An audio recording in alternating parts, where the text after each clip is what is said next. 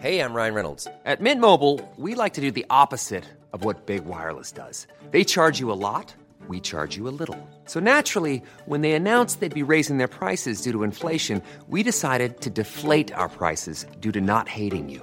That's right. We're cutting the price of Mint Unlimited from $30 a month to just $15 a month. Give it a try at mintmobile.com slash switch. $45 upfront for three months plus taxes and fees. Promo rate for new customers for limited time. Unlimited more than 40 gigabytes per month. Slows. Full terms at mintmobile.com.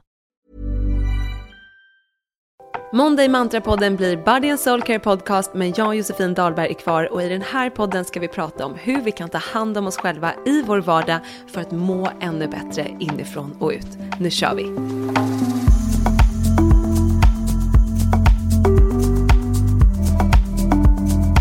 Hej på er, välkomna tillbaka till Body and Soul Care-podden. Jag ska bara ah, knäppa upp mina byxor känner jag.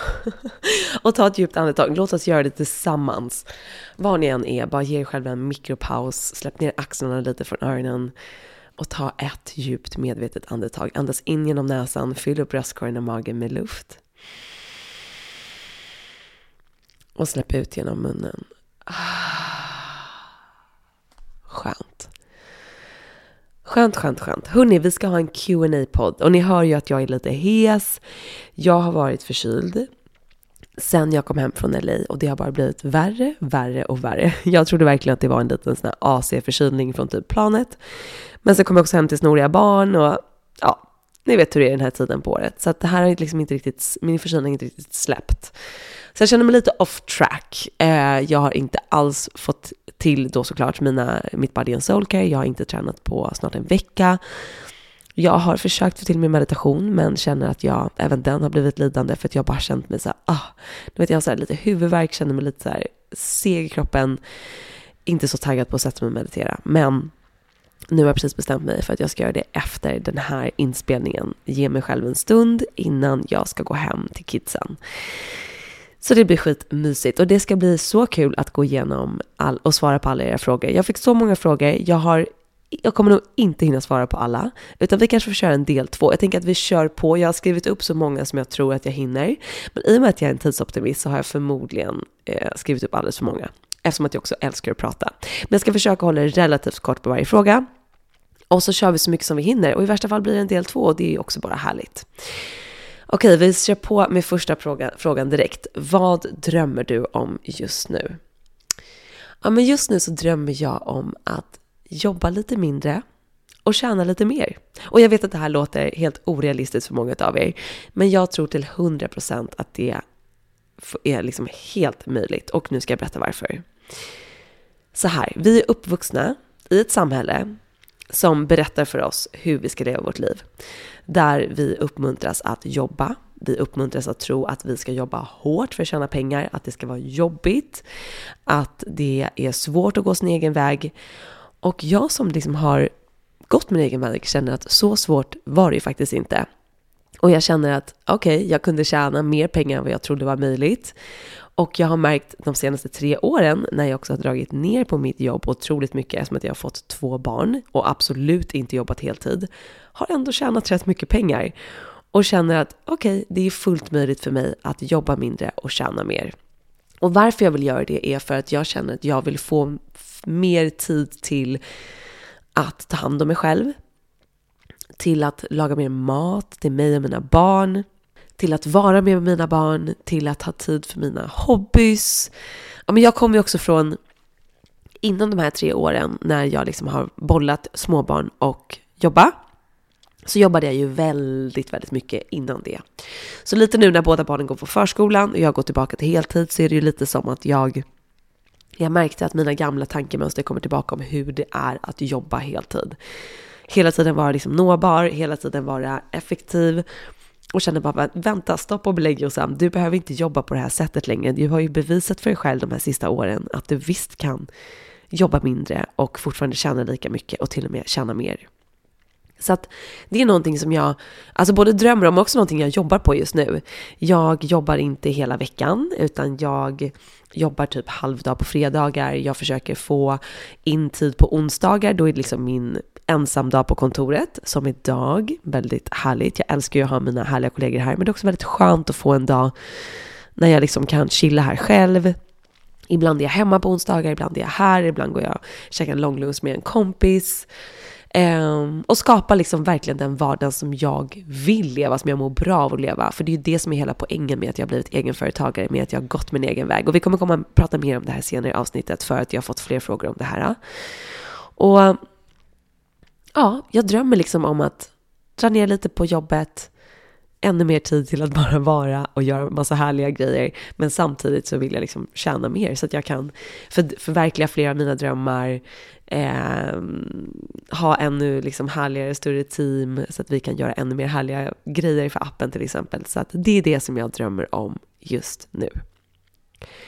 Nästa fråga. Kommer du att träna annorlunda nu när vi går mot vintern eller kör du samma upplägg? Jag kan säga att just nu tränar jag inte överhuvudtaget eftersom att jag är förkyld. Och jag är så sugen på att träna. Alltså inte det typiskt att när vi är friska så tar vi allting för givet och när vi är sjuka så är vi så här, jag vill bara bli frisk, jag kan träna. Och så är vi typ friska så bara, jag orkar inte träna. Men jag känner mig, så fort jag blivit frisk, jag ska verkligen vänta ut kroppen. Eh, ska absolut inte anstränga mig innan jag känner mig liksom frisk. Eh, men jag är taggad på att ta i lite mer. Jag är taggad på lite mer powerpass. Alltså i min app har jag ju både slowpass och powerpass. Jag är också taggad på att köra lite längre pass. Jag har ju kört så här 15-20 minuters pass, kanske 4-5 gånger i veckan. Jag är sugen på att levla upp till typ 30 minuter. Och det här kanske inte låter så mycket för någon som tränar en timme på gymmet så som jag var förut. Men nu när jag hamnat i den här rutinen av att köra mina så 20 minuters pass så känns typ 30-35 minuter ganska långt. Men jag vet också att det gör det jag liksom är taggad på nu, att så stärka upp kroppen, jag är taggad på att stärka mina armar, mina ben lite mer. Eh, och då behöver jag liksom pumpa dem lite mera.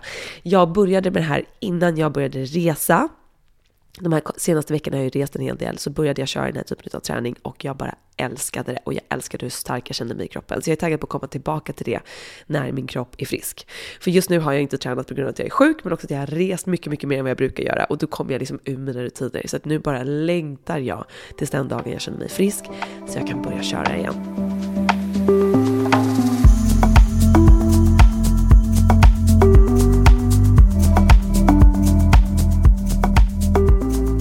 När någon triggar dig eller du hamnar i en negativ spiral, vad gör du för att komma tillbaka till din sanning?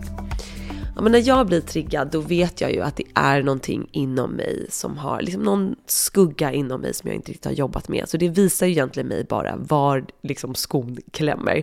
Var jag behöver göra lite mer inre soulwork. Och det här händer ju mig såklart hela tiden. Eh, det är ju så vi människor är. Vi liksom vi triggas och istället för att se det som, eller bli sur på en annan person eller se det som någonting dåligt hos oss själva så väljer jag att se det som att säga okej okay, intressant, här finns det någonting som jag kan jobba med. Nu kommer jag inte på något speciellt exempel som har hänt precis nyligen, men det, som jag försöker göra, framförallt om jag har hamnat i en dålig spiral, det är ju att påminna mig själv om vad som känns rätt för mig, vad som känns viktigt för mig. För ibland kan det också vara så att andra människor säger massa saker och de försöker kanske trigga oss eller vi känner att vi blir lite triggade på något sätt. Och ibland så handlar inte det alls om oss. Ibland handlar ju det helt och hållet om deras skuggor. Om någon, ja men till exempel jag har ändå en bekant som har lite så här, ja men jag känner, vad ska jag säga, um, jag känner, inte, jag känner mig inte så upplyft av den här personen. Jag känner snarare mig lite mer ifrågasatt, lite så här nedtryckt, som om att det jag gör är lite så här, ja men hur orkar du hålla på med allting? Eller, aha, vart har du varit nu någonstans? Alltså jag inte känner att det här är en person som kanske är superglad för min skull eller är så upplyftande. Och då påminner jag mig själv om att så här, det här är ju den personens skuggor. Det här är ju en reflektion av att den personen inte är så nöjd med sin vardag eller mår speciellt bra. Och jag behöver inte ta det personligt. Jag behöver inte känna att jag behöver förminska mig för den här personens skull, utan jag är mig själv, jag svarar med det som känns rätt för mig och sen försöker jag släppa taget. Så det är ju så viktigt att inte ta andras skuggor personligt, för det har ingenting med oss att göra. Men när vi känner att vi blir triggade av någonting som någon säger, ja då kan det vara en indikation på att här behöver vi göra lite inre soulwork. Ja men till exempel, nu kom jag på en bra grej. Jag fick en fråga som jag ska svara på sen, jag kan lika gärna svara på den nu. Det var någon som, när jag gick igenom alla frågor här så var det någon som bara, varför delar du inte när du har en dålig dag eller när livet är grått eller när du är ledsen, varför delar du bara allt som är bra? Och först kände jag lite så här, åh gud, den frågan ska jag inte ta med. För att jag kände mig lite triggad av den. Men det är ju precis det som jag jobbar med just nu, som jag pratade om i förra avsnittet, där jag pratade om sårbarhet och visa mig sårbar. Att dels finns det absolut privata skäl att jag vill jag har privata gränser som jag inte vill dela med mig av till alla. Liksom om jag går igenom något jobbigt i någon nära relation eller då vill inte jag prata öppet om det. Eller om det är liksom, ja men någonting som känns för privat. Men sen så känner jag ju inte riktigt att jag har vågat dela med mig om när jag kanske känner mig stressad eller liksom nere eller vad det nu kan vara. För att som jag sa i det avsnittet har hamnat lite i det här att nej men jag jobbar ju med det jag gör, jag delar ju om välmående, så här, då, då vill jag ju liksom vara en positiv energi och jag vill dela massa tips och inte liksom, ja men vill inte bli sedd som att jag har en dålig dag. Och det här upptäckte jag, jag säger gud, det här tankemönstret som vi har pratat om innan är ju verkligen en skugga som jag behöver göra inre soulwork med. Och som jag gör nu och att jag har förstått att så här, att visa mig sårbar har ingenting att göra med att andra ska tycka synd om mig, utan det handlar om att när jag visar mig sårbar så kan jag connecta med andra på ett helt annat sätt. Och det är, jag fick en fråga som var så här, vilken polett har nyligen trillat ner som du tycker var liksom supergivande? Och det var just den. Att det inte, jag har liksom ofta sett att när folk är sårbara så har jag trott att de vill någonting, att jag ska rädda dem, att jag ska ta hand om dem. Och det är av att jag har vuxit upp med en familj med mycket sjukdom. Min pappa var alkoholist, båda mina systrar har varit väldigt sjuka på både fysiskt och psykiskt. Och jag har trott att när folk då berättar att de mår dåligt så ska jag då tycka synd om dem eller ta hand om dem eller någonting. Och på samma sätt att det är det som gäller om jag ska berätta att jag mår dåligt. Eh, och har inte känt dels att jag är värd att ta den platsen för att jag inte hade den plats, fick inte den platsen i min familj utan jag var tvungen att klara mig själv mycket. Men nu vet jag att det handlar inte om det, det handlar ju om att så här, våga visa hela mig själv och känna mig värdefull i alla olika aspekter och att våga connecta med andra på djupet och det gör vi genom att visa oss sårbara. Så den frågan triggade ju mig lite just för att det är en en inre soulwork som jag jobbar mycket med, för det har varit något som har varit väldigt jobbigt hos mig. Så på det sättet så ser jag det som indikationer på vad jag behöver göra för inre jobb. Och framför allt så påminner jag mig själv om när andra bara öser typ negativ skit på en att okej, okay, det här är inte min skit, det är deras skit och jag kan inte göra deras inre soulwork så jag får bara välja att ta ett steg åt sidan, le och fortsätta med min dag. För det är ingen idé att vi börjar ta på oss och ta det personligt och gå runt och må dåligt hela dagen för vi undrar vad den här personen tycker och tänker. Det har ingenting med oss att göra och jag vet att det kan låta så mycket lättare sagt än gjort och jag hamnar ju såklart där också där jag går runt och grubblar. Så att jag säger det här lika mycket till er som jag säger det till mig själv. Men påminn mig själv om det, det är så givande. Och att komma tillbaka till min egen sanning, ja, men lägga händerna på hjärtat och fråga mig själv, vad är viktigt på riktigt? Vad är viktigt för mig? Vad är viktigt att, hur jag mår, vilka personer vill jag umgås med? Vilka, hur vill jag att personer i min närhet ska få mig att känna? Och fortsätta att välja de personerna om och om igen. Och välja bort det som inte får mig att må bra. Det här med korta svar hörni. Jag, jag också vävde in typ tre frågor i en. Men så det kanske för sig går ganska snabbt. Men vi kör vidare. Hur lång tid tog det innan du blev trygg i din nykterhet? Ja, men det här tog ett tag för mig. Eh, framför allt så i början när folk frågade mig, jag blev ju liksom nykter när jag var 20-21, så jag var ju så sjukt ung och var ute och festade ganska mycket fortfarande, för det var ju jätteviktigt för mig att visa att jag inte hade blivit en tråkig person för att jag blivit nykter. Så jag var ute och festade ändå. Och då var det så viktigt för mig att när någon frågade så här, varför dricker inte du? Då drog jag upp liksom alla mina värsta rövarhistorier. Jag kände att jag verkligen var tvungen att förklara varför jag inte drack. Och då kunde folk bli så här, ah, okej, okay, shit, fattar, det är bra att du inte dricker. Men när jag märkte att jag var trygg i min nykterhet, det var den dagen jag fick frågan för 7011 gången ungefär. Varför dricker inte du? Och jag svarade kort och gott för att jag inte mår bra av det. Den dagen så blev jag trygg i min nykterhet. För då kände jag mig så pass trygg i den att jag inte behövde övertala någon annan, a.k.a. övertala mig själv om varför jag är nykter. Utan jag hade landat i att jag är nykter för att jag vill ta hand om mig själv och må så bra som möjligt. Och jag mår inte bra av att dricka alkohol. Jag kan inte hantera alkohol. Och när jag kunde säga det så kort och gott kände jag mig så trygg i det. Och det som är Häftigt är också att bemötandet jag har fått efter att jag blev trygg i min nykterhet har varit ett helt annat. Jag har inte blivit lika ifrågasatt. Det är inte folk som tycker att det är konstigt att jag är en ung tjej som, nu är inte jag lika ung längre, dock, som jag var när jag blev nykter för 13 år sedan. Men när jag utstrålade en trygghet i min nykterhet så blev jag inte lika ifrågasatt eller folk tyckte inte att det var konstigt. Och idag känner jag att det har hänt så mycket i hela den här Alltså man har pratat så mycket om alkohol och det är så många som är nyktra av olika anledningar. Så idag känner jag mig absolut inte ifrågasatt på samma sätt som jag gjorde för 13 år sedan då typ ingen pratade om det. Så att för mig handlar det mycket om att påminna mig själv om varför är jag nykter och påminna mig själv om det varje dag. Och det här är ett tips som ni kan ta till oavsett om ni är nyktra eller inte. Och lite på den förra frågan, det här med att hur kommer man tillbaka till sitt sanna jag? Det är att jag har på mina anteckningar på min telefon en flik som heter Daily Reminders som jag läser varje morgon, försöker läsa varje morgon, försöker att få till det och det går oftast. Där jag har skrivit ner saker som jag tycker är viktigt för att påminna mig själv om hur jag kan reconnecta och hålla kvar kontakten med mitt sanna jag, hur jag kan vara kvar i den energin som jag vill vara i, istället för att förlora mig i allting runt omkring det. Jag ska hämta min telefon så ska jag läsa lite vad som står där i. Okej, okay. daily reminder. God morgon true self. Och bara där av att läsa så här, god morgon true self så blir jag så här, ja just det, mitt sanna jag. För ibland vaknar jag med mina tankar som är typ, du ska hinna göra det här, du måste skynda dig, du ska försöka hinna meditera, bla bla bla bla bla. Och när jag läser det här så bara, just det, jag är inte mina tankar utan mitt inre sanna jag bor inom mig och det är henne jag vill reconnecta med. Första frågan är, hur vill du känna dig i kroppen och själen idag? Vad vill jag ladda mitt system med? Vilken mat, intryck, träning, vila med mera? Och här är liksom två frågor som jag börjar med för att få rätt riktning, rätt energi, rätt intention med dagen. Att så här, det jag gör idag gör jag för att jag vill ta hand om min kropp och min själ på bästa sätt. Sen så har det lite så här reminders då. Jag kan designa min dag precis som jag vill. Jag har tid för barnens känslor. Det här var någonting som kom till mig väldigt starkt under mitt Ibiza-retreat. När jag kände att så här, alltså när man har nu två små barn, de är tre och ett och ett halvt. När vi ska gå till förskolan så kan det vara ett helvete och klä på båda barnen. De springer åt olika håll, de gallskriker, de vill inte sitta i vagnen, de vill inte ha på sig ytterkläder, de vill inte ha stövlar, framförallt inte nu när det är typ tusen lager av ytterkläder. Och det här kan ju freak me out. Alltså djupandas, jag försöker men ibland så går det inte. Och så kanske jag så vill vara på kontoret klockan nio och då känner jag mig skitstressad. Så nu har jag liksom tänkt om, eftersom att jag kan designa min egen dag som egenföretagare, att okej, okay, jag ska inte ha någonting klockan nio så mycket som möjligt. Alltså ibland kanske det händer någonting klockan nio som jag inte kan skippa.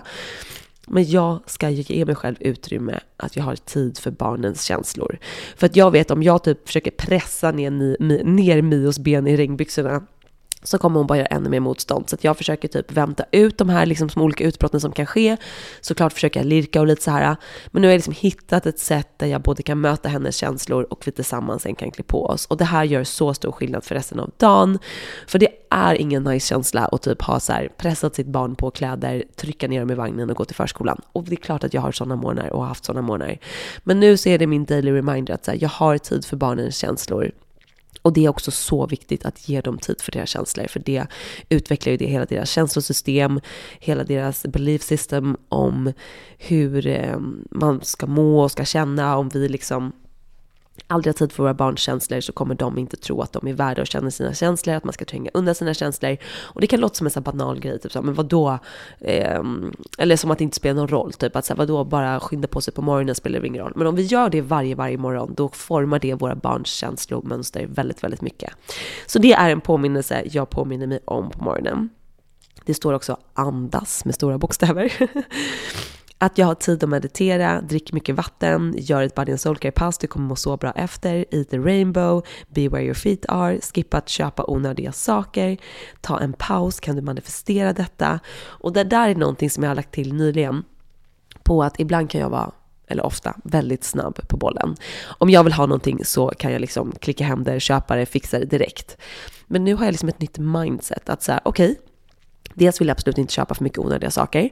Men sen, om det är någonting, oavsett om det är att köpa en sak eller en upplevelse eller vad det nu kan vara. Eller om jag vill manifestera någonting inom mitt jobb. Okej, okay, jag behöver inte ha så bråttom. Ta en paus. Och hur kan jag jobba på att manifestera det här istället för att bara skaffa det genom att göra det? För jag är så himla lätt för att göra, ta action. Jag är liksom aldrig någon som velar jag vet precis vad jag vill, jag vet att jag klarar av vad jag vill, jag kör. Så att nu är min grej att så här, ta ett steg tillbaka, ge en paus, kan jag manifestera det här in i mitt liv istället? Och det här kan jag prata mer om i ett annat avsnitt. Och sen såklart en reminder om att have fun. Och sen har jag en liten avdelning här som heter abundance. Och abundance på svenska är ju överflöd. Och det är både liksom pengar och materiella saker, men det kan också vara, det är en energi, att vi känner oss liksom rika på livet. Och då har jag liksom några olika reminders och bland annat att abundance börjar med att känna sig abundant. Och med det sagt så är det att vi, många, på tal om det här som jag pratade inledningsvis om, att vi är drillade till att jobba hårt och också ofta att så här, när vi jobbar hårt och när vi tjänar mer pengar, då kan vi må bättre. När vi har det där, då kan vi må bättre. Och jag har levt på det sättet och kan för, liksom, säga att jag hade allt på min drömlista men mådde skit på insidan och insåg att mitt välmående har ingenting att göra med alla de där yttre grejerna som jag trodde att jag hade. Jag hade liksom köpt min drömlägenhet, jag hade en partner, jag hade tjänat mer pengar än vad jag gjort på länge eller någonsin. Jag började köpa en massa fina saker som jag hade längtat efter och jag mådde fortfarande skit på insidan. Och då insåg jag att så här, okej, okay, det är dags att börja göra mitt inre soulwork. Och det var en annan fråga, någon som frågade mig om så här, hur kände du dig redo att börja göra ditt inre soulwork? Och det var för att jag insåg att jag hade letat på fel ställe i hela mitt liv. Jag hade letat efter att checka av alla yttre boxar skaffa mig rätt jobb, skaffa mer pengar, skaffa, eh, och skaffa mer pengar av fel anledning. Som jag pratade inledningsvis om, jag vill tjäna mer pengar för att frigöra mer tid, för att leva den livsstilen jag vill leva, för att kunna köpa ekologisk mat till min familj, för att kunna eh, gå på mina hobbys eller åka och resa jag vill tjäna pengar för att jag vet vad jag vill göra med mina pengar, för att göra mitt liv bättre, för att må bättre och så att jag kan liksom sprida mer kärlek och energi och utbilda mig vidare så att jag kan sprida vidare det. Jag vet varför jag vill tjäna mer pengar. Men förut så visste jag inte det, utan jag trodde bara att tjäna mer pengar är lika med att bli lycklig, vilket jag upptäckte att det inte var. Och då, när jag insåg det här så var jag så här, okej, okay, jag behöver göra min inre resa. Och jag fick bara en calling att göra det. Och det var skitjobbigt, jag vaknade absolut inte upp med massa energi till att liksom sätta mig och göra onlinekurser, läsa böcker och allting. Men jag gjorde det. Jag tog tid för mig själv och gjorde det och det var det som började skapa hela mitt välmående och började förändra hela mitt liv. Så du som känner att du är redo att göra din inre resa men känner att så här, ah, hur samlar man kraften? Bara börja. Och jag vet att det är världens tråkigaste svar, men det är sanningen. För att vi kommer förmodligen inte, framför allt inte om vi är i ett läge i livet där vi känner att livet inte känns speciellt kul, kommer vi inte vakna upp, vakna upp en dag med att bara ha massa extra energi, utan börja smått. Läs en sida i boken. Gör första övningen i onlinekursen du ska gå. Eller börja meditera fem minuter, vad det nu än kan vara. För att stötta dig själv. Och ju, för varje steg du tar så lättare kommer det bli. Och ibland kommer det vara fem steg tillbaka för att du är inne i något riktigt djupt. Och det är fine. Men du kommer att komma vidare. Jag lovar. Och sen längst ner på min daily reminder så står det jag tillåter mig själv att vara känslig, sårbar, sätta gränser, be om hjälp, bli sedd för mitt naturliga jag, bara vara, vila och njuta. Så det här är någonting som jag påminner mig själv om dagligen för att komma tillbaka till min sanning, påminna mig om vad som är viktigt för mig och påminna mig om vad som är möjligt.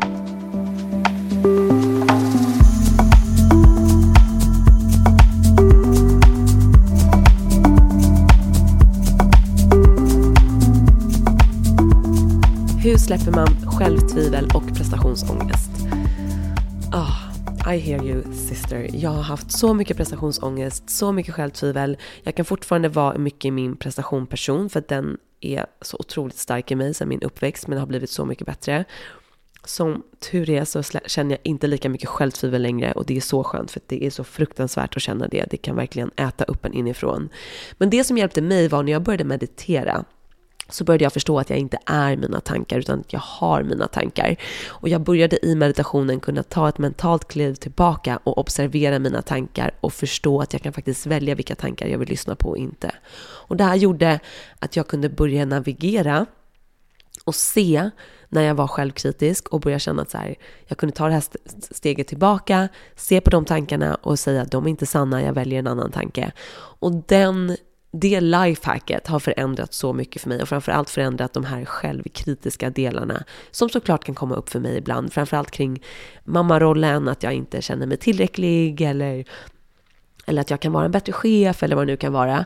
Det är klart att det kan hända, men då försöker jag påminna mig själv om det här, att jag inte är alla de här tankarna som kommer. För vi har ju 60 000 tankar om dagen och allt är inte sant hörni. Jag har pratat om det tidigare i podden.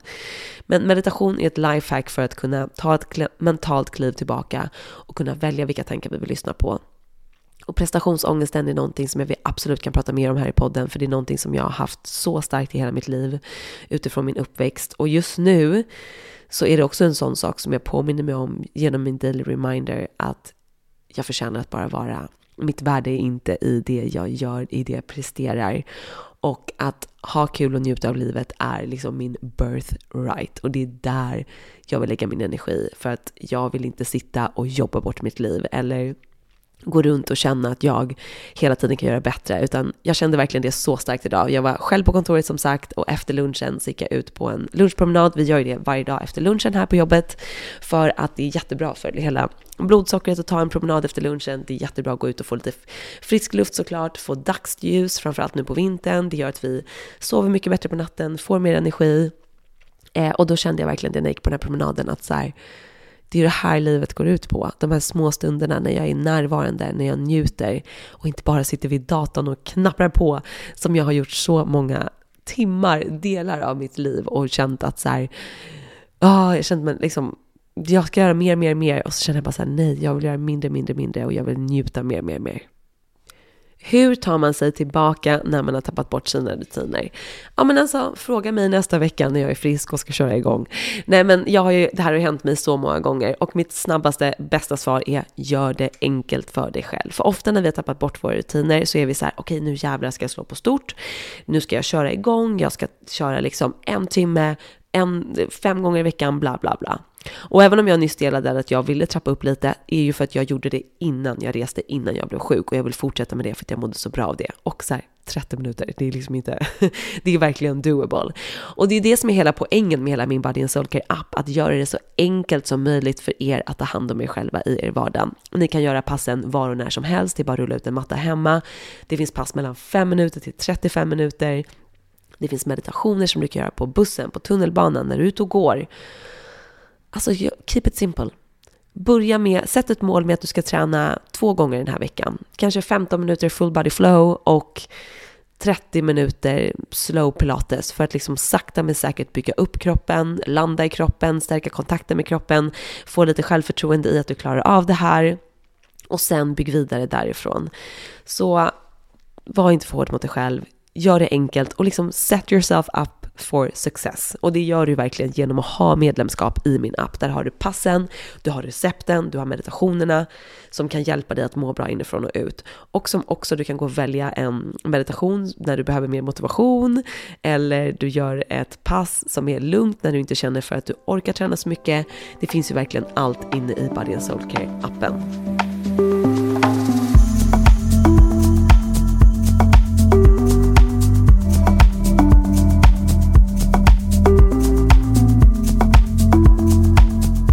Som egenföretagare är det ju lätt att jobba konstant. Hur får du till balansen?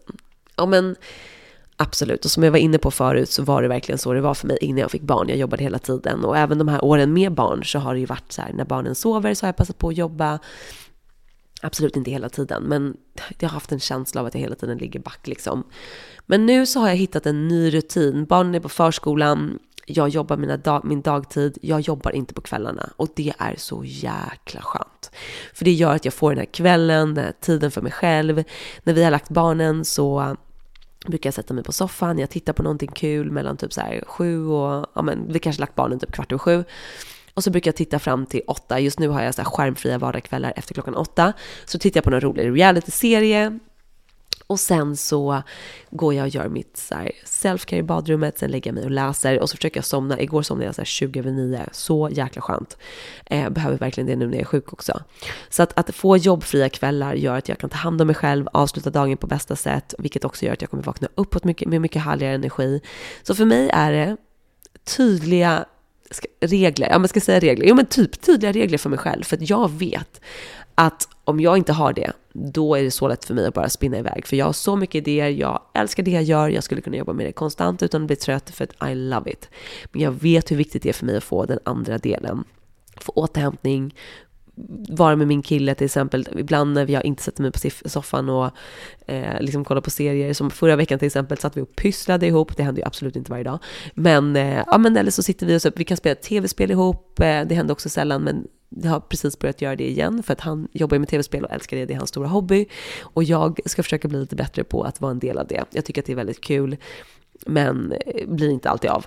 Så att jag vet att så här, jag behöver den tiden och den tiden hjälper mig att, jag lyssnade på en jätteintressant podd där det handlade om att när vi prioriterar connections med andra och prioriterar connections med oss själv så sänker ju det liksom våra, det balanserar våra hormoner så det gör att vi kan få ner hela liksom stresskänslan i kroppen, vi blir mer grundade. Så att nu försöker jag verkligen, som sagt, jobba mindre, ha mer tid med min familj, mer tid för sådana saker jag mår bra av för att verkligen balansera mitt system ännu mer. Jag mår ju liksom bättre idag än vad jag någonsin har gjort. Men det gör också bara att jag är så nyfiken på hur mycket bättre kan jag må? Allt ifrån hormonell hälsa som jag hade en fråga om men som jag inser nu att jag kommer absolut inte hinna med alla frågor jag hade tänkt utan det blir helt klart en del två. Eh, hur kan jag balansera mina hormoner för bästa sätt för att må ännu bättre? Hur kan jag liksom balansera mitt nervsystem? Jag går i en terapi för första gången på ett tag som är superintressant och ja, men gå igenom grejer som jag känner att eh, som fortfarande finns där och påverkar mig. Och det är ju därför jag vill ha mer tid till att kunna ta hand om mig själv för att kunna må ännu bättre. För att om jag kan må så här jäkla bra som jag inte trodde var möjligt, så här, hur mycket bättre kan jag må? Det är så spännande. Och det är därför jag älskar att göra det jag gör, att kunna utveckla mig själv för att sen kunna inspirera er till att må ännu bättre. För att vi förtjänar att må så jävla mycket bättre än vad vi tror, än vad samhället säger att vi kan göra. Och framförallt som förälder så känner jag att det finns en sån bild av att när vi får barn så har vi inte tid att må bra, vi har inte tid att ta hand om oss själva. Och jag känner bara så här, that's fucking bullshit. Jag vill bestämma hur jag ska må, inte någon annan. Jag vill skapa en vardag där jag mår bra, där jag tar ansvar för mig själv, visa mina barn att vi visst kan må bra även om vi är förälder det känns så otroligt sant för mig. På samma sätt som det känns sant för mig att jag inte behöver följa jobbnormen eller att jag som tjej inte ska våga säga att jag eh, kan tjäna pengar. Det är så viktigt för mig att prata om det och dela det med er för att jag vill peppa er till att empower yourself och verkligen skapa det livet som ni vill leva. För att det finns så många möjligheter och vi förtjänar så mycket mer än vad samhället presenterar och vad vi kanske först tror. Och det är ju så, alltså samhället är uppstyrt, uppbyggt på ett visst sätt som absolut behövs, för att jag tror att hade vi släppt allt fritt så hade det varit liksom a shit show. Eh, men vi behöver verkligen inte följa allting som presenteras. Och det var så tydligt för mig redan på typ gymnasiet, att jag kände så här, ingen av de här jobben som folk kommer inte prata om känns intressanta. Jag kommer skapa mitt eget liv, mitt eget jobb. Och det tog några år, det tog några vändor fram och tillbaka. Och det kommer säkert ändras igen. Men där jag är just nu med mitt företagande, Alltså jag kunde inte vara gladare. Jag är så jävla stolt, glad, tacksam över att jag får gå till mitt underbara kontor varje dag. Att jag dessutom nu har flera magiska kollegor här. Vi har så jäkla kul ihop. Vi skapar någonting som vi verkligen tror på till 100%. Vi får så fin respons av alla våra medlemmar i appen. Alla ni som går mina onlinekurser. Alltså det betyder allt och ger mig så mycket motivation och inspiration till att fortsätta göra det jag gör. Och framförallt att visa er att det finns så många nya vägar att gå och vi är här för att skapa dem, visa dem och skapa de liven som känns bra för oss. Så jag får helt enkelt fortsätta prata ännu mer om det och alla andra frågor som kommer, eh, eller som jag har kvar i ett kommande avsnitt. Jag avslutar med mina topp fem boktips som någon frågade om och det är You can heal your life. Det här är den första typ spirituella boken jag läste som min syra rekommenderade mig för typ, vad kan det vara, åtta år sedan, tio år sedan. En riktig klassiker eh, som jag har kommit tillbaka till så många gånger.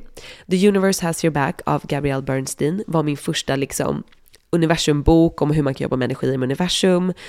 Den är ganska basic, den är superbra skriven om man är helt ny på det här. Så att om du känner dig sugen på att öppna upp för lite mer kontakt med universum, energier, läs den boken. Return to Love, det är lite mer hardcore med Marianne Williams. Den är väldigt liksom kopplad till Gud, men för mig så var det mer att jag tänkte universum när hon skrev Gud, men gav mig så många bra insikter om just det här som vi faktiskt har pratat om, att göra det vi älskar, att inte bara följa det här, vi ska jobba hårt, tjäna mer och det är det som kommer göra oss lyckliga, utan att våga följa det som känns rätt i hjärtat och dela kärlek. Det spelar ingen roll, vi delar kärlek genom att vi är en frisör eller har en wellness-app eller vad det nu än är vi jobbar med. Eh, utan att när vi delar vår passion, vår kärlek, det är då vi läker oss själva och vi läker varandra och vi läker världen. Eh, så den är en jättefin reminder om det. Radical Awakening, den senaste boken jag läste som var rätt tjock, hon var rätt så här rakt på, men gav mig så många bra insikter. Jag delade på min Instagram igår så här, bilder på tio citat från boken som har gett mig så många bra insikter. Så in och kika på det om du inte har sett det än. Och en femte bok, Glukosrevolutionen. Den här läste jag i våras och gav mig massa insikter om hur jag lägger upp min kost för att må så bra som möjligt, för att inte få så mycket så här blodsockertoppar eh, och dippar. För det ger så många olika hälsoeffekter. Så att spana in den om du vill äta lite mer balanserat, om du vill få jämnare humör, sova bättre, eh, om du har svårt att gå ner i vikt. Vilken hälsoaspekt det nu än är så kan den verkligen hjälpa oss att hur vi reglerar blodsockret. Så den boken är, ja men den, och den var också den som skrev här, gå ut och gå efter maten, det hjälper dig att balansera blodsockret. Så det tackar jag den boken för. Och sen så får jag helt enkelt komma tillbaka med att svara på resten av frågorna. Och om du inte är medlem i Body Soulcare-appen än, bli det, för just nu får du som lyssnar på podden 14 dagar gratis. Att du kan testa appen gratis i två veckor för att verkligen känna in om appen är rätt för dig eller inte. Och det får du genom att klicka på länken här nere i beskrivningen.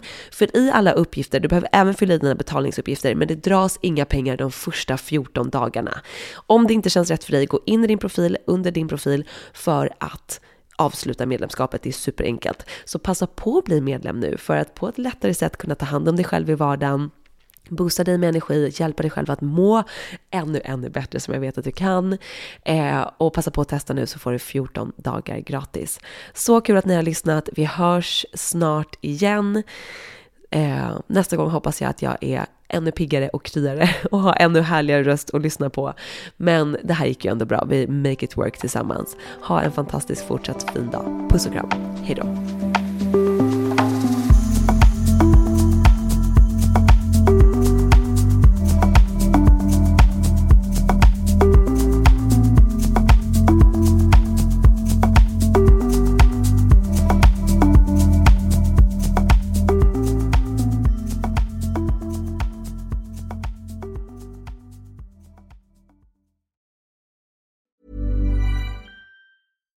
Subtle results, still you, but with fewer lines. Botox Cosmetic, out of botulinum toxin A, is a prescription medicine used to temporarily make moderate to severe frown lines, crow's feet, and forehead lines look better in adults. Effects of Botox Cosmetic may spread hours to weeks after injection, causing serious symptoms. Alert your doctor right away as difficulty swallowing, speaking, breathing, eye problems, or muscle weakness may be a sign of a life threatening condition. Patients with these conditions before injection are at highest risk. Don't receive Botox Cosmetic if you have a skin infection. Side effects may include allergic reactions, injection site pain, headache, eyebrow and eyelid drooping, and eyelid swelling. Allergic reactions can include rash, welts, asthma symptoms, and dizziness. Tell your doctor about medical history, muscle or nerve conditions including ALS or Lou Gehrig's disease, myasthenia gravis, or Lambert-Eaton syndrome and medications, including botulinum toxins, as these may increase the risk of serious side effects. For full safety information, visit BotoxCosmetic.com or call 877-351-0300. See for yourself at BotoxCosmetic.com.